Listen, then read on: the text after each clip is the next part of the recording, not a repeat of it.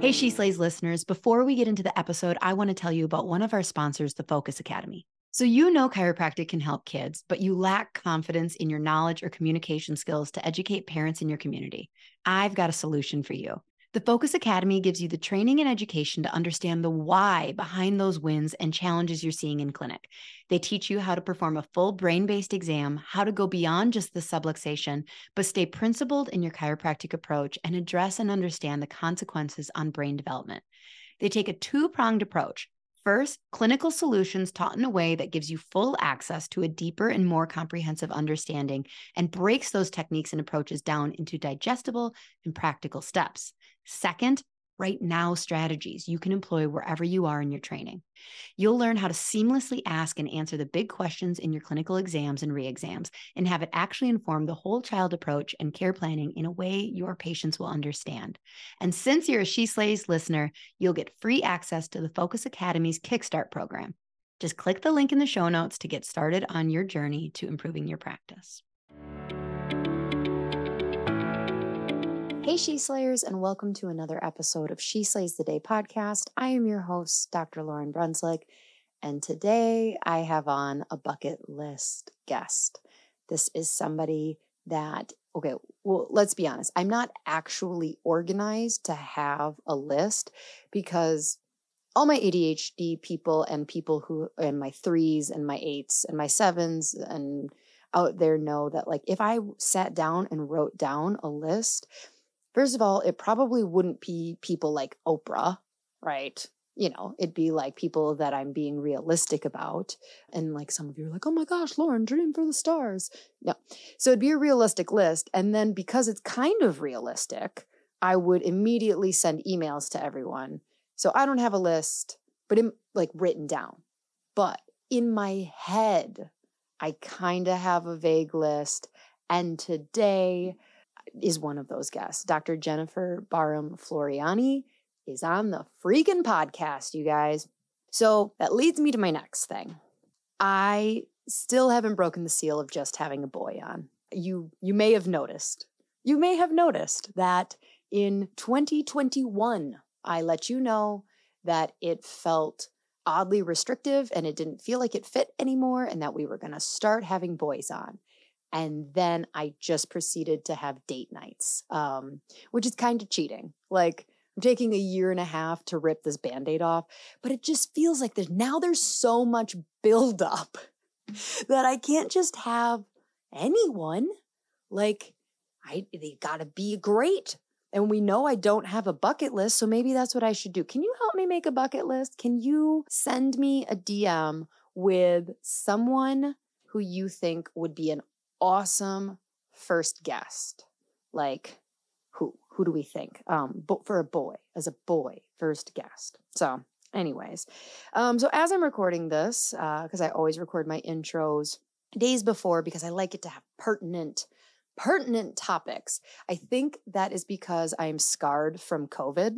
So back, the podcast started in 2019 and we were doing a great job of like getting all of our content recorded, a couple weeks in advance. I mean, not that great. I wasn't doing that great of a job, at least the episodes. And then COVID hit and everything that we had prepped just felt like every single week it wasn't relevant. And so I don't know, I just got in the habit of doing my intros the week of. So we make sure that the things I'm talking about are timely, even though most of the time the stuff I'm talking about is not necessarily timely. So I don't know. Anyways, what was I going with that? So it's Valentine's Day today. And in case you needed more proof that I am kind of a monster, here are two funny ways that I have shown love to my husband, whose love language is words of affirmation. Okay. So words of affirmation is my lowest. I have a whole theory that like what you crave is what you don't get, and what you don't, or what you get a lot of is like your lowest thing on your, craving. So my husband is very good at giving words of affirmation. So I'm like, meh, I don't need it. And I grew up with a dad who like would send me really nice things. And I'm like, oh my gosh, you're so gushy. I know my therapist and I haven't gotten to that portion yet. So anyways, one, a listener reminded me on social media that apparently I owe Kirby a love letter. I vaguely remember this. Like, I vaguely remember going, yeah, I'll write you a love letter. I will. And I don't remember it. I only kind of. And so then I was laughing with Kirby of like, do you think I could get ChatGPT to do this? I go on ChatGPT and I write in a couple like details. You can go on Instagram and see the beautiful love letter that it wrote my husband. And we read it as ChatGPT was like writing it. And Kirby got just like, not a tear, but just like a little watery eye. And he's like, that was really nice to read. Even though he saw ChatGPT writing it. My poor husband is just starved. So then I'm like, okay, because that was funny. We did that this weekend. Well, yesterday, Monday, I was like, oh, we forgot to get Chuck treats for her class. Can you please run to Walmart today and get her treats? And then also, can you grab me a Valentine's card?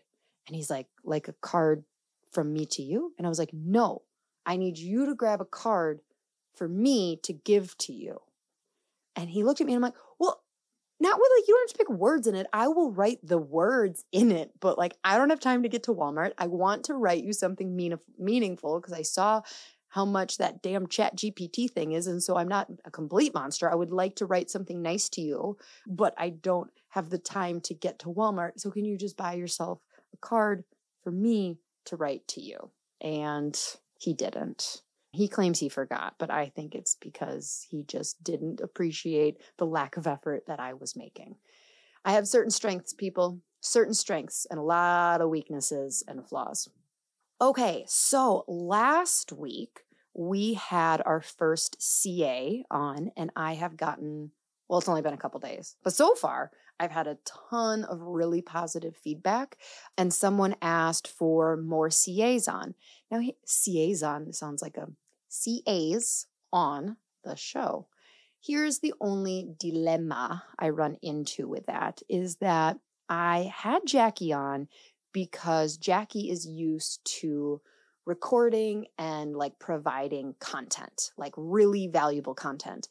And my expectations of our guests are really, really high. I've had a couple interviews that were good, but like as the podcast grows, like I need to know that the person who's going to be on is going to really deliver the goods in a confident way. And they are just used to recording. And so it just creates an issue because a lot of CAs, most CAs are not used to recording, you know, an hour long and be able to like handle questions like that. So yes, we'll have another CA on, but just so you know, that's also the issue I run into with students. I love you students, but I kind of need to vet to make sure that like, what does vet mean? Like to vet people? Doesn't that mean to like filter them? Where did that come from? Anyway, I need to like kind of know that you're going to be good. And unless you have more than TikToks out there, that's hard for me. I know. I'm sorry. Anyways. Okay. So a couple minor updates. Reminder that if you are looking for a great opportunity to hang out with me and bring your team and learn, or maybe just you, I am going to the Remarkable Practice Immersion. This is their conversion and retention immersion, May 5th and 6th in Orlando. And I have a golden ticket that I am going to be giving away on social media. That's a big deal. It's like a $1,500 giveaway. So haven't done it yet, but I should probably get on it. So sometime soon, be looking on our social, DM me if you're like really, you know, I want to go and you want that, make sure I know that you exist and we can figure out how we're going to run the giveaway. Yes. So pay attention for that. And then I also wanted to thank my newest Patreon members.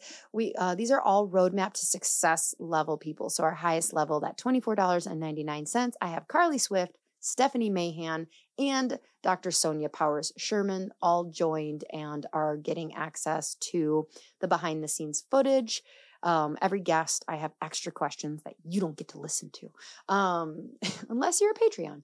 And what else did I get? Oh, a 20-minute marketing training every month. Those are really great to like just have your CAs listen to because I'm a fan of delegating. And then an hour-long live call where we're tackling a specific topic and you can ask questions. And if you can't make the call, you can submit your questions and we'll answer them. So thank you, Carly, Stephanie, and Sonia. I really appreciate the support on the podcast. And if $24.99 is not in your budget or wheelhouse, that is totally okay. You can support me with as little as $3.99 a month. And that also gives you access to the first 50 episodes. So if you are a new listener and you want to binge and you go on Apple and Spotify and you're like, why are there no episodes 1 through 50? That is because they are reserved for our $3.99 level. So thank you to all of that. Last little shout out before we get going here. I'd like to thank Sked, who has absolutely changed the way that we run our clinic, our retention, our communications. It is one of those changes that we made that I will never go back on. And I'm not saying that because they're a sponsor of the show. It would be awkward if I stopped using them because then I'd have to fire them as a sponsor because I don't do things that don't align with me, and they align, and I love them very, very much. And so check them out. If you are not letting your patients schedule themselves, try and add that to like your goals in 2023 because that's what patients want. They don't want to call. They really don't. They don't want to call you. They want to send a text, and the ones who want to call can still call. So go check out Sked. We'll have that link below. Okay, without further ado, over 500,000 people, that's a lot of people, that's 500,000, have read Dr. Jennifer Barham-Floreani's best-selling book, Well-Adjusted Babies, the second edition, and Ticklish, New Ways to Help Your Child Learn, Love, and Play. She's won many international awards for her service to chiropractic and chose to resign as a chiropractor in Australia in October 2020 during COVID to maintain her integrity and role in public education. She now resides in Spain with her chiropractic husband and their 4 sons, teaching seminars and writing. And she's a delight. You're going to love her. So let's pray and then we will get into it. Take a breath. I swear, half the time when I tell you to take a breath, I feel like I'm just talking to me because I was talking so fast. So take a breath, relax the jaw. Where are you holding tightness? Is it in your forehead? Is it in your jaw? Is it in your throat, in your heart, in your butt? Your butt. Remember that you are here and you vibrate at a frequency. So let the frequency of love, which is one of the lightest and highest and brightest frequencies that we can vibrate at on. Let this showing of gratitude for the people in our life continue past Valentine's Day. Let us continue to show our patients and our children and our parents and our friends, our partners, how much they mean to us and how much them supporting us allows us to do what we can do so we can shine at our brightest.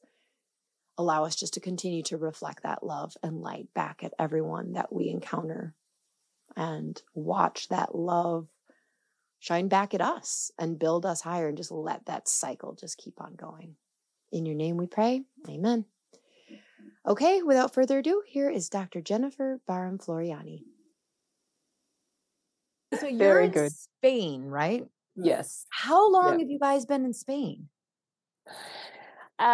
Just over 12 months. Okay. And before that, were you in Melbourne. Australia? Okay. Yeah, Melbourne, Australia. Yeah. So is that when they let you out? Like Australia had crazy lockdowns, right? Yeah, we did for almost 18 months to 2 years. Absolutely. Mm. What was that like? Were chiropractors considered essential down there? So there was the period where if we were offering critical care, pain-based care, mm-hmm. then we could see patients, you know, the emergency-based side of things. And for us, that was, you know, just such a conflict because it's a minimal part of our practice. And, you know. And you couldn't just like, so we had a similar thing like that in, I don't know, I can't speak for the entire states, but like in Wisconsin, it was like, yeah, as long as it's, and so like we had one line in every soap note that was like, patient needed today, you know, it was basically along that line. Yeah. And we did that, Lauren, you know, like we, for us, the stress that our clients were under, you know, was what was driving their absolute need to be checked, you know, once a week, once a fortnight. Yeah. So we, of course, we're going to be there for them. But, and this is one thing, you know, the distinction between Australians and Americans, we had chiropractors who would ring us and say, pull your head in. How dare you?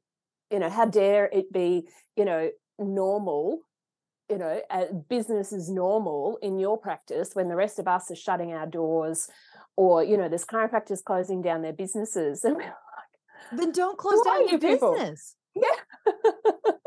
Well, and I mean, you guys have had a target on your back for how many years now? When did the whole shebang start? I'm so like green within chiropractic. It's so funny. Like, I blame Northwestern. Like, I know they listen, so like, oops, sorry. But like, honestly, no, I shouldn't blame them. I blame my own ignorance. Like, I remember being in school and like people were going to these seminars on the weekends and I'm like, I'm partying. What are you doing? So it took me your thing. Yeah, it took me a long time to be like, Jilla who? Where's Sherman? What is that? Okay. I picked my school based off geography, not philosophy. And so I had like a really rough intro. So like what? Yeah. So fill me in. When did the whole thing start and what even started it? I'm legit asking, not trying to dig up past dirt. I'm just like, what? Yeah. Well, I think it was really with my book, you know, the main book, Well Adjusted Babies. Well Adjusted Babies, which came out in 2009, 8. Yeah. Okay. And there was a first edition sort of prior to that, but it was once that second edition was getting, you know, a lot of exposure, then that's when I think the regulators started to really have a look at what I was doing on social media and what I was, you know, the talks I was doing and things like that. So it sort of felt like about, you know, maybe 4 years after that book was getting traction that I was just getting one complaint after the other from our regulator in Australia, which is APRA. And it would be, you know, one case that would then, I would then get sent another notification. And it was honestly 10 years of just dealing with them trying to minimize that business in any way they could. You know, things like you can't advertise, you can't have celebrities say, oh, Dr. Jen, you know, helped so much with how I've, you know, raised my babies and children. I wasn't allowed to use testimonials, but a medical doctor could, you know, who'd written a book. And were other chiropractors allowed to do it? And they just really had decided they were going to use you as an example or like, and this is like the chiropractic governing board, right? Yeah. So it's a government elected board for all registered health practitioners. So it's not just the chiropractors. Okay.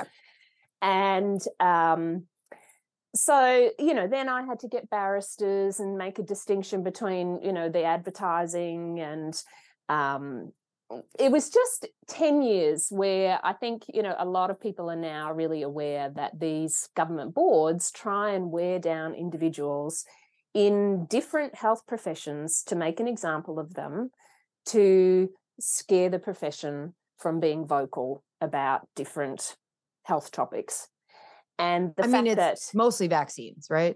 Are there other health topics that are like, and are there are other professions that go through this? I mean, I feel like as chiropractors, we're just like, we're the only ones. And that's the thing, you know, and we can let ourselves have our own little pity party and think, oh, you know, we're always being attacked and, you know, no one ever understands us. But because I felt like I was just being constantly attacked and you know, the beauty of the childhood that I had, I could keep it in perspective. I could see the praise and the reprimand. You know, I was having amazing support by, you know, the profession, and, you know, different people who were in really influential positions. And I could see that, but it was that constant attack from the government.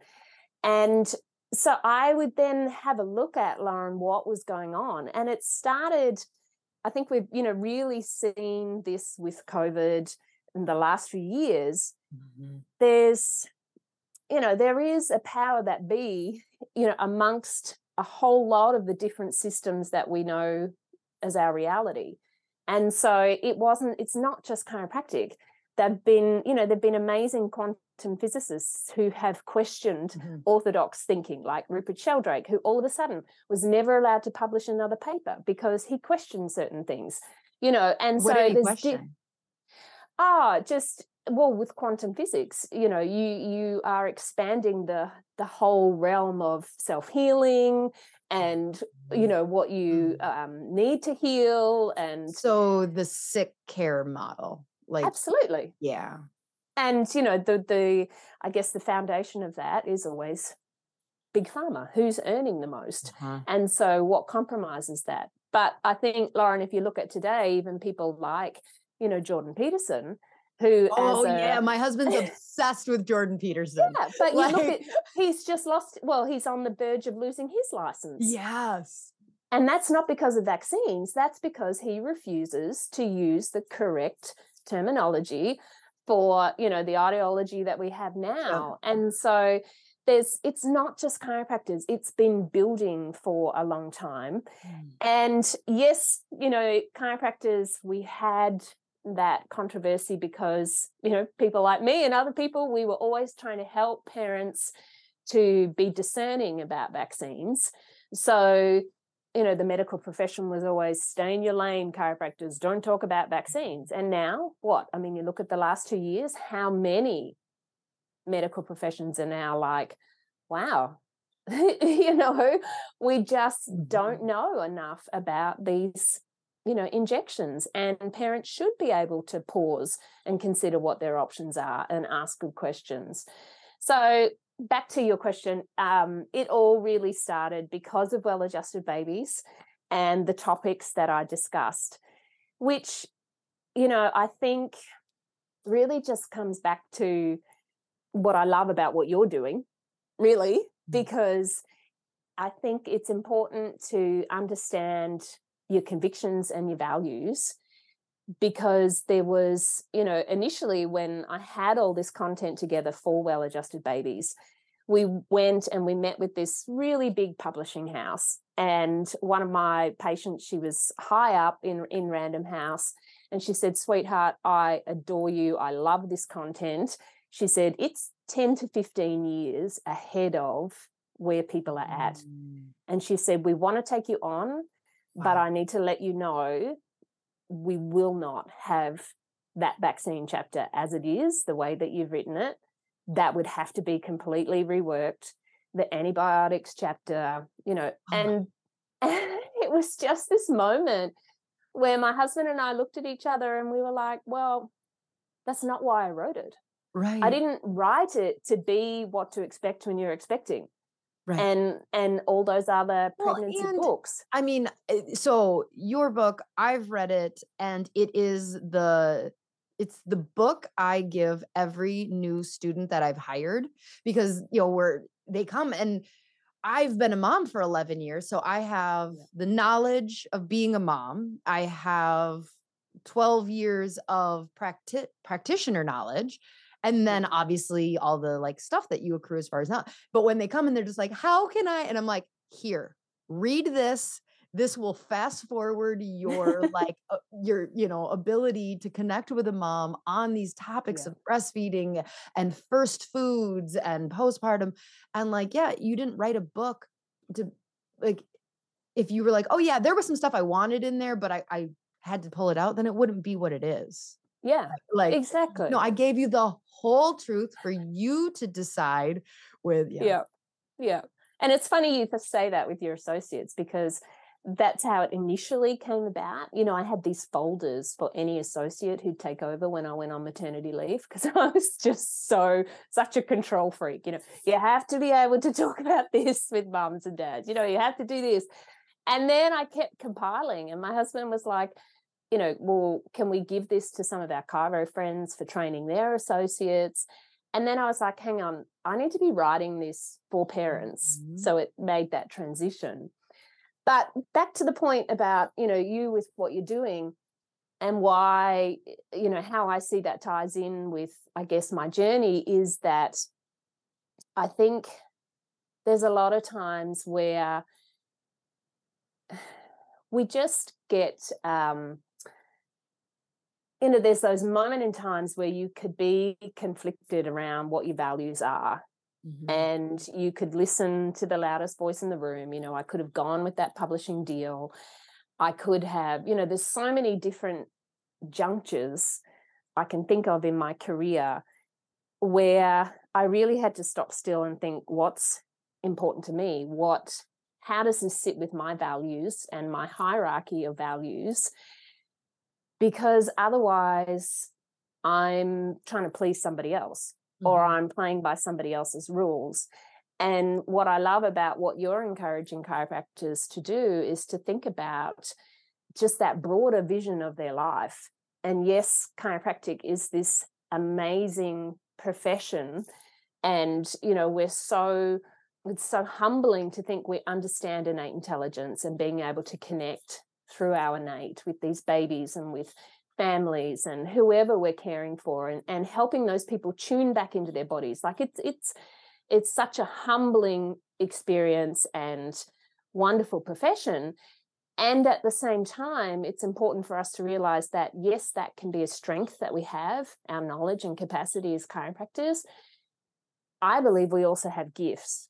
Mm-hmm. And life is about expressing those gifts as well. And that's where we find the joy and, you know, the connection with God and the universe and all of those things that help us keep life in perspective, because I think otherwise we can get resentful. Yeah. And we fall short in other ways. You know, if we're trying to be Superwoman or Superman and run this amazing practice and, you know, be this parent and just do all of these things and please everybody, rather than taking stock and thinking about, okay, for where I am at this point in my life, is this all serving me?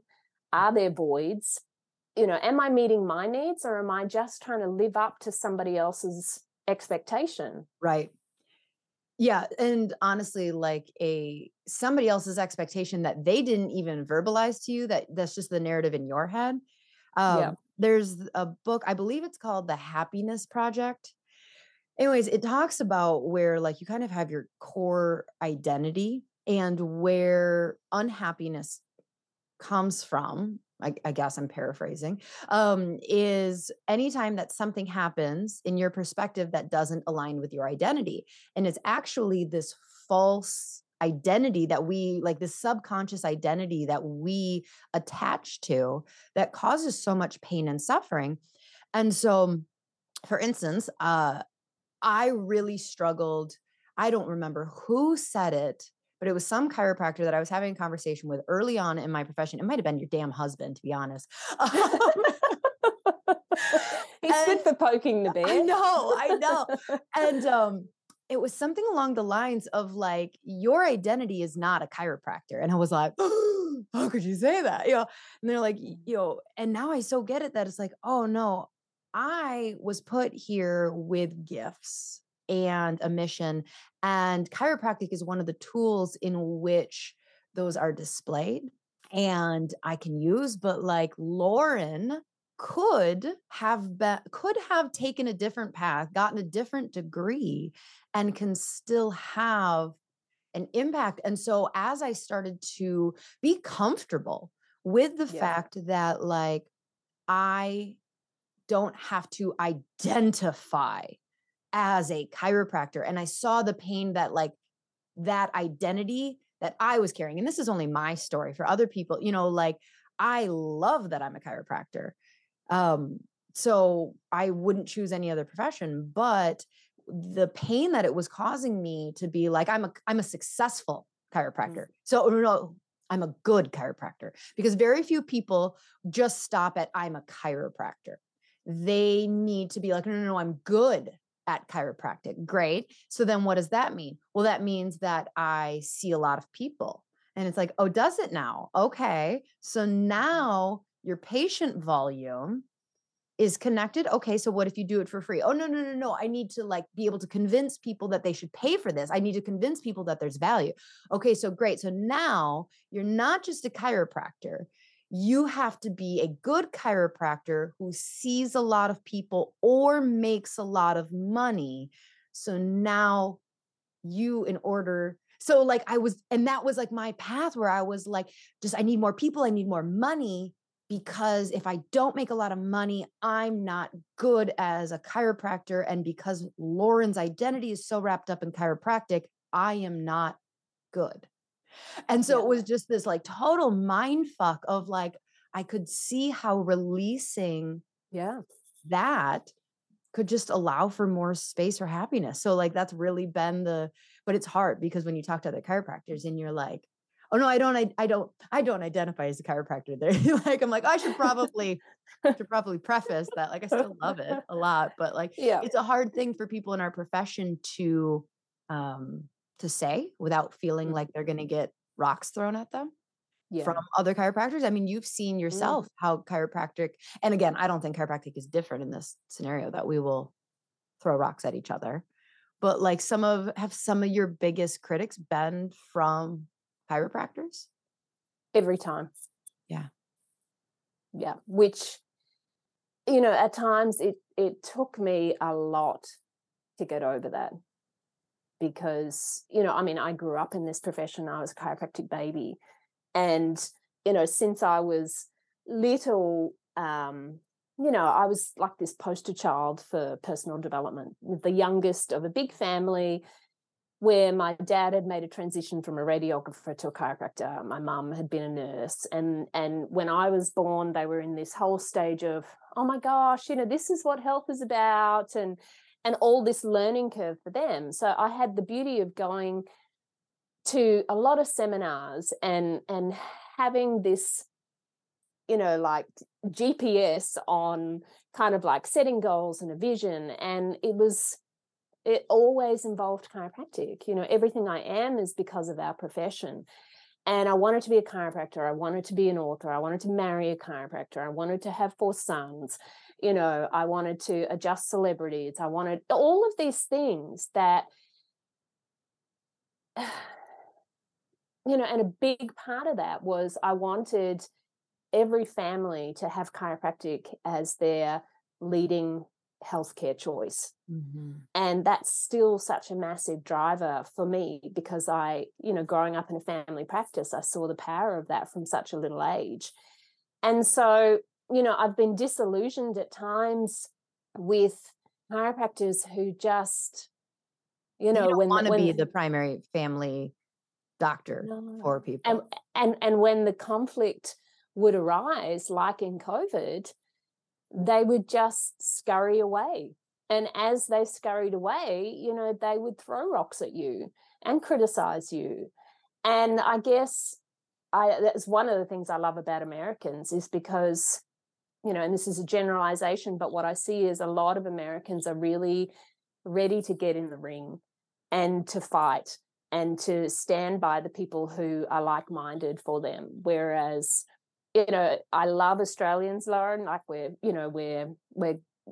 generous and we're kind and we're playful and all of those things. But I don't know whether it's our colonial convict origins, but when a conflict happens, we don't stick together. And so I think that there was a lot of heartache for me with our profession, you know, because Simon had been the president of the association for a long time. And, you know, this book that I'd written, you know, there was such great feedback for a while of, oh, my goodness, you know, I love nothing more than seeing this pregnant mum as a new patient come in and she's got your book under her arm. And I just know she's got it, you know. And I was like, That's so fantastic. That's what I love, is to, you know, to help edify and build our profession. And then, you know, I think when, just to give you some backstory, when, so I'd spoken at Cal Jam, you know, with Billy D, and then a few years later, Simon was speaking, and he was doing a promo with Billy D for Cal Jam. And this is how he lost his, well, how his license was suspended the first time. So in that interview with Billy D, as it happens, you know, you get in this moment of passion. Yeah. And a lot of the legislation had just changed in Australia where chiropractors were not allowed to talk about vaccines anymore. Okay. And, you know, some of our dearest friends were involved in that happening. And for me, that was just like, you know, like the nail in the cross. This is an ignorant American question, but like there's no freedom of speech stuff in, like, in general in Australia. No, and see, right? This is the big distinction between America and Australia. I think because America, and, you know, this is my limited understanding, is, you know, is etched in that constitution that you have, which to my understanding is also, you know, has a real, it's God-given rights. You know, there is that religious or that component to it. As a monarchy, you know, I see the same thing in Canada. We don't have that. There's nothing to lean back on. We don't have that strong foundation of these are my rights. You know, these are my God-given rights. And so I used to, when I'd come to America to speak and I'd hear all these Americans on stage going, "God this and God that." And I'd be like, you guys are freaks. Like, why would you get on stage and talk about God? And this is before, you know, some things happened for me and my relationship with God is very different now. But I was like, that's really weird. You know, we don't have that in Australia. We don't really, you know. And I did grow up Catholic, but it's just, it's not what I have experienced in America. Hey, She Slayers. When I first started practice, I thought I needed to dress a certain way for patients to trust me. And I spent hours trying to design communication and marketing materials that worked. After 12 years of practice, here's a couple things I've learned. 1, I don't have to wear dress pants and button-ups for a patient to take me seriously. And 2, why recreate the wheel when a design professional has already done all the work for me? Well Aligned offers solutions in both of these categories. They have the coolest and most comfy chiropractic shirts that will showcase your personality, as well as beautifully designed communication and marketing tools to help drive new patients, get more referrals, and gain better retention in your practice. From the best chiropractic apparel to modern patient education materials, Well Aligned has you covered. All She Slayers get 10% off plus free shipping on orders of $75 or more with promo code SheSlays. Visit www.wellaligned.com to save. Hey, She Slayers. I just wanted to take a moment to ask you, have you heard of PX? I don't know. Have I mentioned them before? So they're practically everywhere these days. And I am so excited to have them as a sponsor on our show because they are on a mission that I can seriously get behind.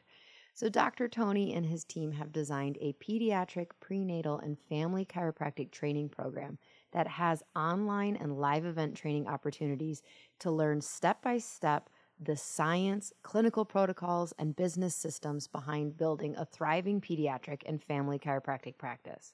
Now, here's what's extra cool. It doesn't matter if you're a student, startup, or practicing chiropractor. I mean, I am a member and I've been in practice for over 12 years now.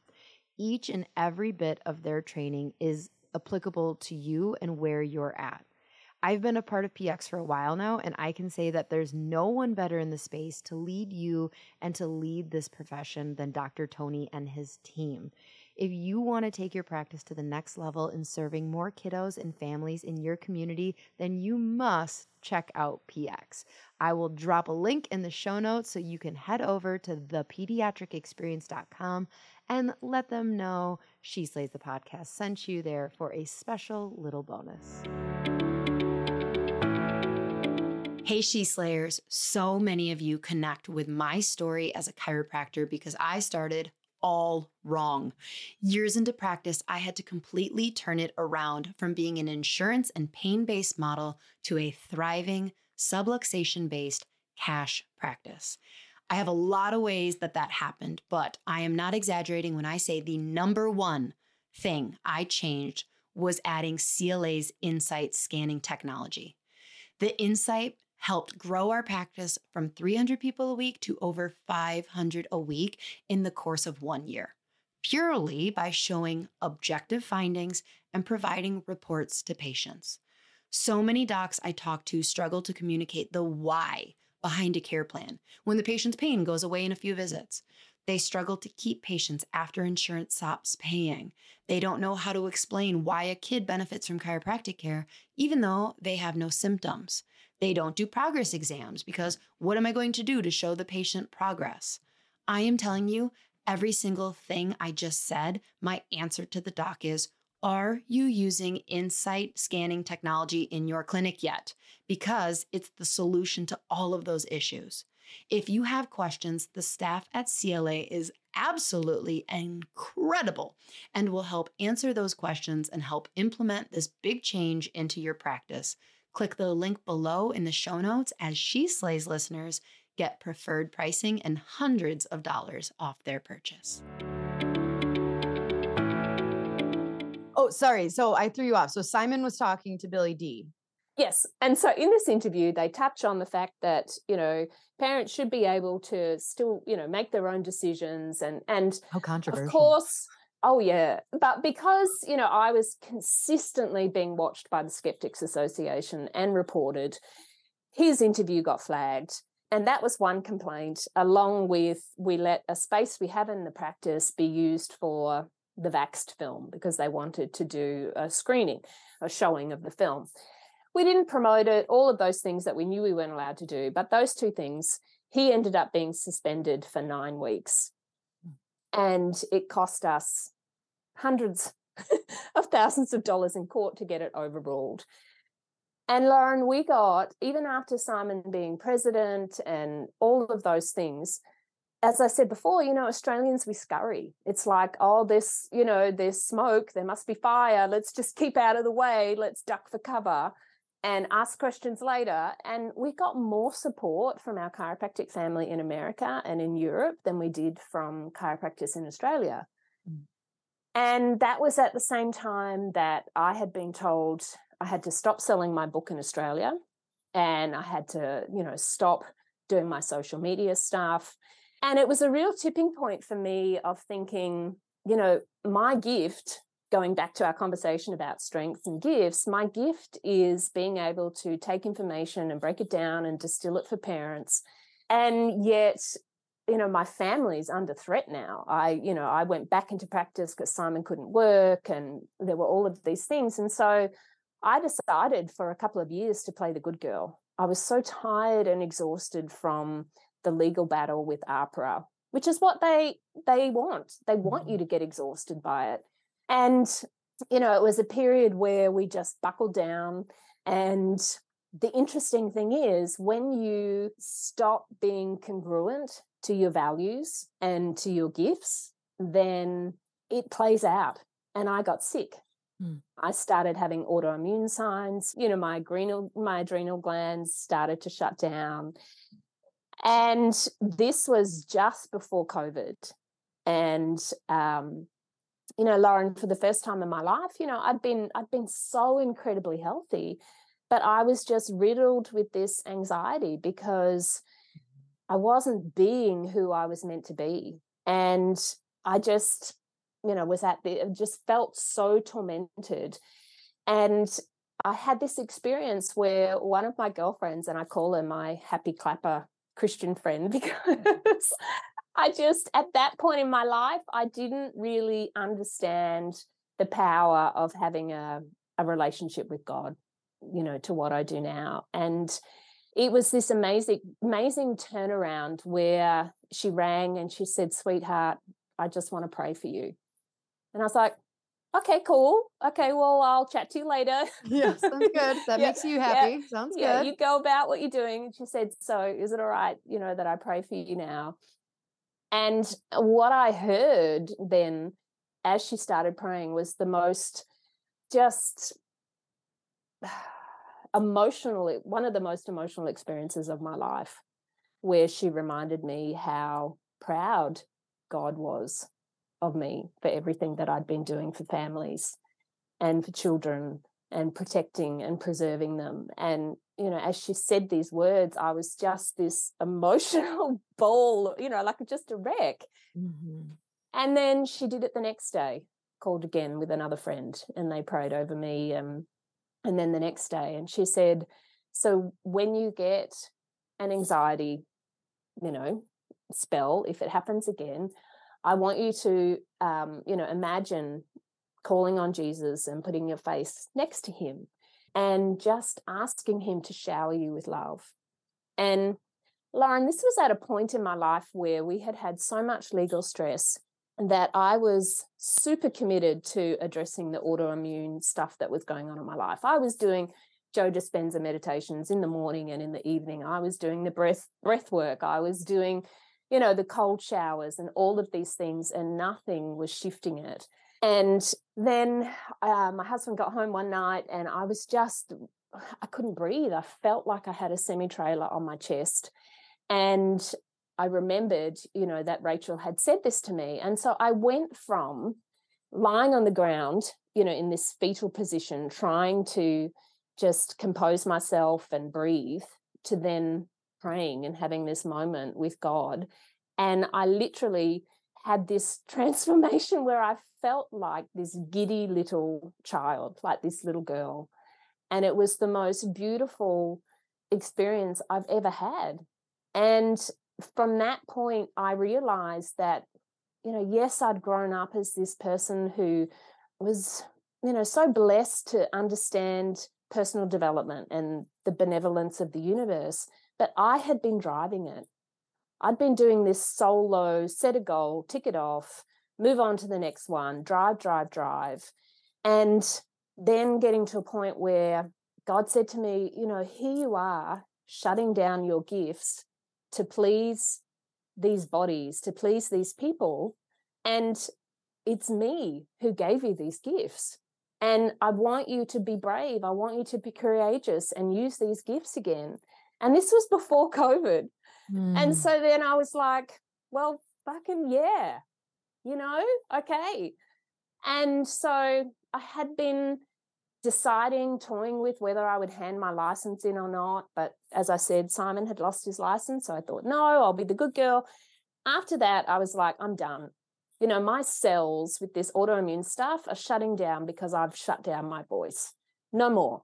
And so I started back up on social media. I started being vocal. COVID hit. So when you say you handed your license in, like, well, this is what happened. Okay. I'm like, I didn't do it just then. Okay. I waited. And I just started being vocal with COVID. I was like, okay, yes, we're not allowed to talk about vaccines. We're not going to be sure as hell allowed to talk about COVID. But I could not stand the fact that our clientele were clueless about what was happening with COVID. And so I started on social media explaining things. And over that year, you know, as it happens, it just went off. And you know, I spent a lot of time distilling information, and that meant that I got to grow very, very big on social media. But my biggest support came from people like Ben Tapper and Stanton Holm and Alex Zek and Ali Zek and a whole lot of Americans, some of them, you know, who aren't even chiropractors.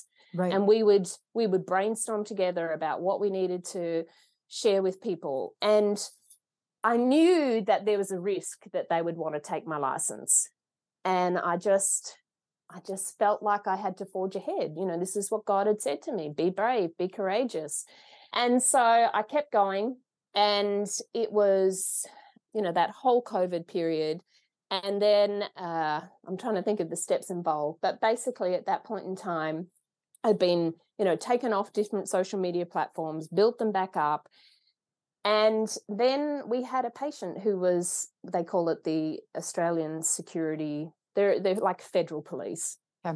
And he rang Simon and said, I just need to let you know your wife is on a watch list. And oh yeah. And I was like, I mean, my husband and I are libertarian, so like we're on a watch list, I'm sure also, but like, you know. Yeah. And I was like, holy cow, you know, and you're like adjusting someone and they're like, see you next week. And you're like, maybe, I don't know. We'll see. Exactly. So anyway, it was I did not do it. The line was in the sand. You know, I was already speaking at a lot of the marches and all of those things. And so then, of course, there comes the day where the regulators call and they say, we just want to let you know we're meeting on Monday. We're going to immediately suspend your license. And I said, well, like hell you are. Here's my license. And I handed it in. And so that's where, you know, where I got to. And, you know, there was Simon all this. Did Simon have his license back? He did get his license back. Okay, so you guys had paid like hundreds of thousands of dollars for him to get his. And you're like, here you go. I don't want it. And so then at that point, you know, I made different decisions about how I wanted to show up for patients and clients. None of them cared, you know, so I just said to them, as long as you know you can't claim, if you want to see me, that's fine. But your health insurance, you're not going to be able to claim. What I do is still the same, but you won't be able to, in this country, call me a chiropractor. I'm registered in, you know, in Europe and different places. And so that was completely fine. And I just stayed congruent to who I was. Within a week, Lauren, Simon's license was basically suspended again. Mm-hmm. Yeah. And so they said to him, we're going to take you to court. You've got, I think it was 2-3 months, no new evidence. 4 years later, the same two claims. So we had to get barristers. We had to do the whole thing. And basically we lost. And his license was suspended for 6 months. And that was the point in time where we were like, right, well, you can't work for 6 months. Let's go overseas. And that's how we ended up coming to Spain, because 2 of our children were already here studying chiropractic. Okay. We brought our younger 2 children, and we just needed that time to recalibrate and work out, you know, what we wanted to do moving forward. So what happened to your practice? So we kept running it from a distance. We had associates in there. And so, you know, that's been great. We've got an incredibly loyal clientele. You know, we've had that practice for 25 plus years. Mm-hmm. And when Simon lost his license the first time, they were like, where do we go? Which city hall steps do we stand on? You know, we're ready to do whatever it takes, because, you know, both Simon and I had done so much public education, you know, stuff with media, defending the rights of chiropractors and parents, particularly when the vaccine mandates changed. And so, you know, that authenticity and that courage is really palpable to parents. And when you stand beside them, they rally for you, you know. So our greatest support has always really been from our community. And so I think that's a great lesson for all chiropractors. You know, when you stand in your truth, that's what's palpable to your community and how you become this leading resource for people, because that's what they want. You know, they want to create this tribe. They want you to be a steward of truth for them and with them. And, you know, young parents more so than ever really, really want to create a new way forward. They can see how all the systems are crumbling and they're like, bring that on.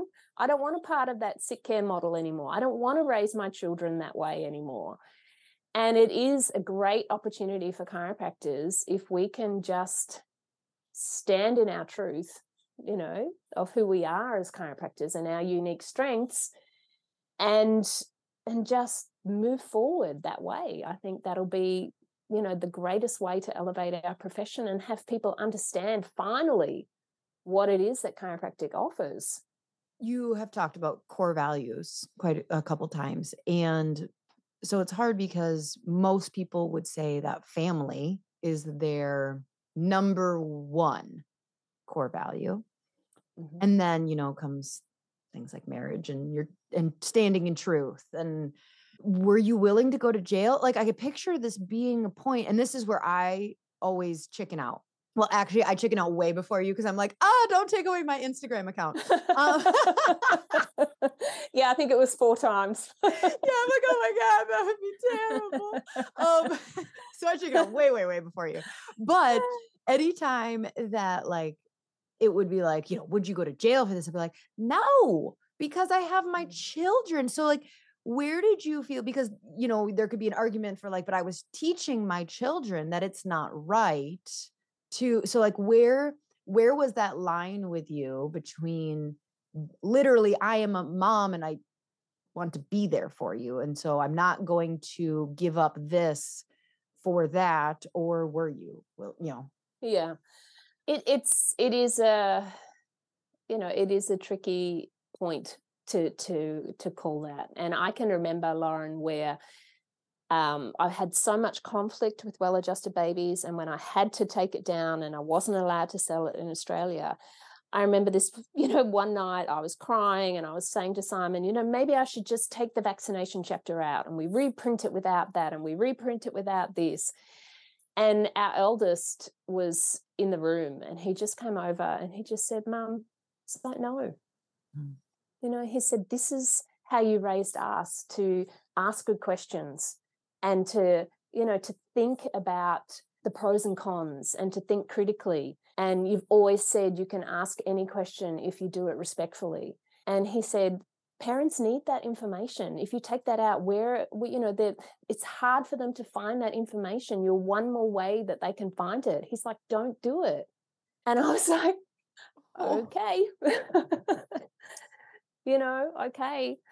And I look, Lauren, at our boys now, and I've always said, you know, you can't raise your children twice.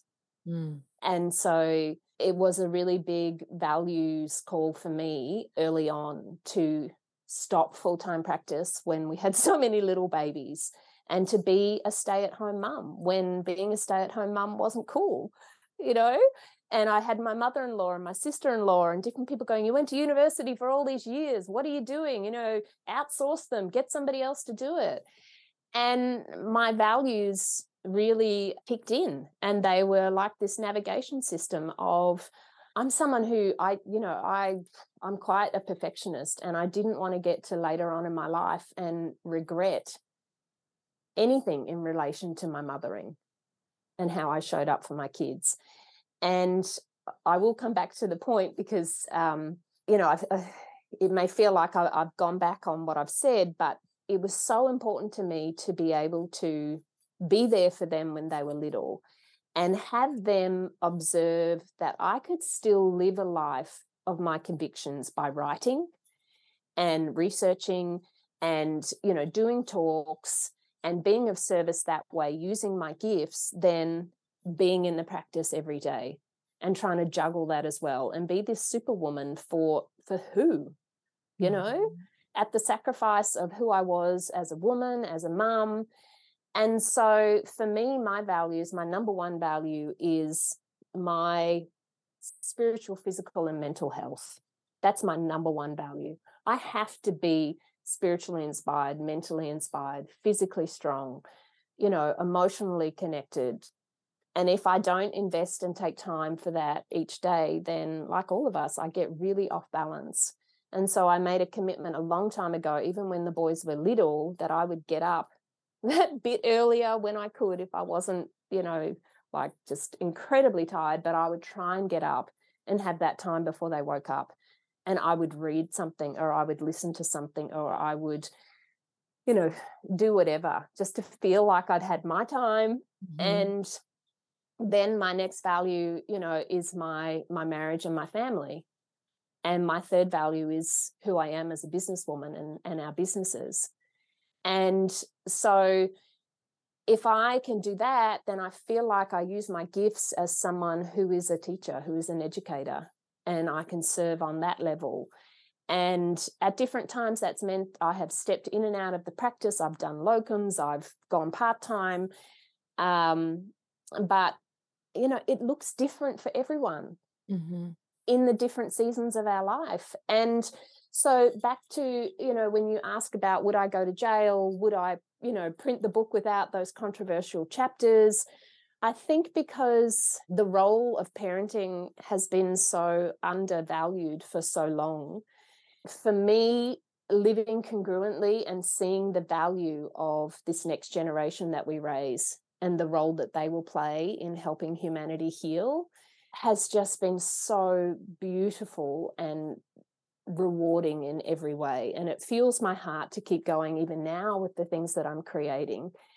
And so, you know, would I go to jail if it had come to that? You know, there were times where I wasn't sure if I was going to get arrested speaking on stage at some of those protests.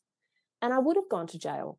And I would have to trust that God would help us with the right legal representation and all of those things if that was how it was meant to play out. But as it was, you know, we were able to move from Australia at that time. And God had a better plan. You know, we needed to land in Spain. We needed to just down-regulate our nervous system, connect with our children, and then think about what is this next chapter. And, you know, I look at what we're working on now and some of these, you know, products and things that I'm writing, and it's just, I just feel incredibly blessed, you know, to have had all of those experiences and to know that those experiences and the wisdom that's come from that of how it will really help these younger new parents and the beautiful children that they're raising. And so, you know, I guess what I'm the overall take home of that is if you feel like you're conflicted by the different things that you're juggling right now, you know, with the practice or with whatever it is that you have on, maybe just, as you say, you know, like sit back and think about maybe there's something that needs to be tweaked.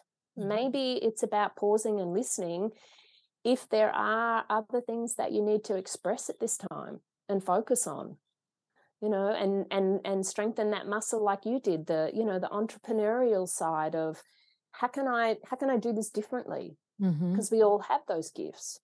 Yeah. Gosh, I have like 7 questions. I was just like, so what have you been doing in Spain besides drinking Tempranillo wine? First of all, where in Spain are you? We are currently in Barcelona, which is I love Barcelona so much. I've only seen Barcelona and Costa Brava, so like and north of there. So like we haven't seen any other rest of Spain, but Barcelona and that part. Yeah, we're here in Barcelona because we have the 4 boys. The eldest 3 are all at Barcelona College of Chiropractic. So one's in 3rd year, 2nd year, and 1st year. No, 1st year, 3rd year, and 4th year. Sorry. So we want to be near them. And, but we have spent a lot of the year traveling around Spain, Portugal, different parts of Europe, thinking we'd find, you know, this place in Italy that we wanted to settle. And at the end of the day, we really just want to be as close as we can to them. And so, yeah, that's pretty cute. But what we've been doing, Lauren, is we've been teaching seminars as a first step, which is, been beautiful to connect with the chiropractic family in Europe. And we realize, you know, after 25 years plus each of us in practice, there's a lot we know, you know, in helping young chiropractors.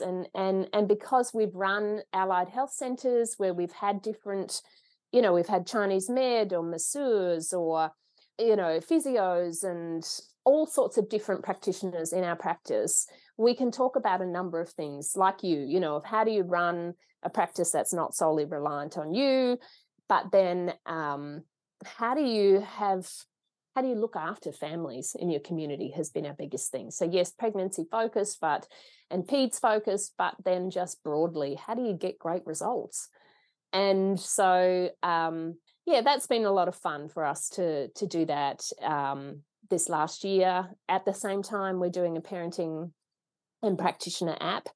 And that has come about because I'm doing the 3rd edition of Well Adjusted Babies, which we've got a publishing deal, I suppose, with a great company, and it'll be a two-part book series. But as I do the research and I'm writing that, I don't want to sit on this great information for parents. So we're doing a parenting app that will have a large amount of free content, which I think chiropractors will love, because they can then recommend it to patients. And then if they want more, they can pay to access more. And, you know, we've got great video content on why chiropractic is so important during pregnancy and in the lead up to birth, and all these things that sometimes chiropractors don't have the time to really explain well. And so that's our goal, is to, you know, to not have there be any blockages for parents getting this information. And then, again, if they love it, they can access more. And that will be a way to get information out there while I do the third edition. So, yeah. So Spain for the foreseeable future? I think so. Yeah. Yeah. Somewhere in Europe. At the moment, it feels right to be near the boys and just, you know, I think it's funny, you know, we always raise them to see the world as their home. When they were little, they traveled all the time with us. And then they go and they live abroad and you're like, oh, hang on. Hold up.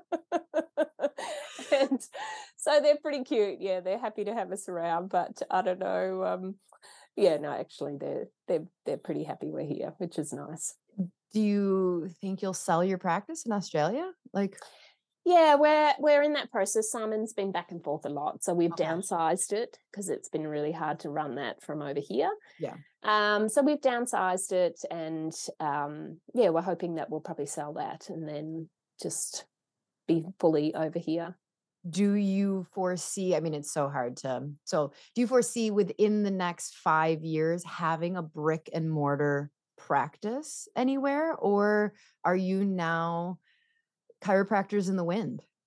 Do you know what? I think we probably always will have some kind of practice in some way. Like our eldest two boys are, you know, well, why don't we start one here? And then when I finish, we'll just take it over. And yep, that's nice. So yeah. It's a nice pivot, flexible, like, all right, I'll jump in and cover for you. And then I'm like, okay.